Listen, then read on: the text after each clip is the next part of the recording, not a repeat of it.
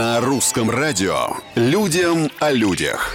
Всем привет, с вами Петр Кузнецов и необычные истории жизни обычных людей. Ликуйте, любители фрикаделек из самой известной шведской компании. Она выпустила свечи с ароматом этого традиционного шведского блюда, которое подают в кафе и ресторанах скандинавского мебельного магазина. В компании говорят, что свеча предназначена не только для того, чтобы наполнить дом успокаивающим ароматом горячей говядины, но и чтобы напомнить о приятном ощущении, которое люди испытывают при посещении любимых залов компании. Мебельный бренд выпустил всего, между прочим, 1925 свечей. Чтобы получить одну из них, клиенты должны принять участие в специальной лотерее. Людям о людях.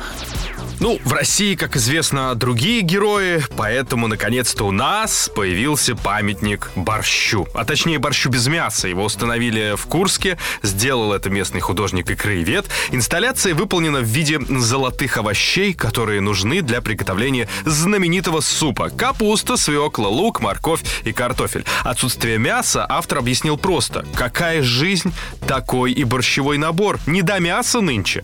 Открытие памятника приурочено ко дню художника, и, надо полагать, к подорожанию борщевого набора все-таки золотые морковь и картофель, и свекла, и капуста, и лук. На сегодня все. Совсем скоро новые истории, новые герои. Пока.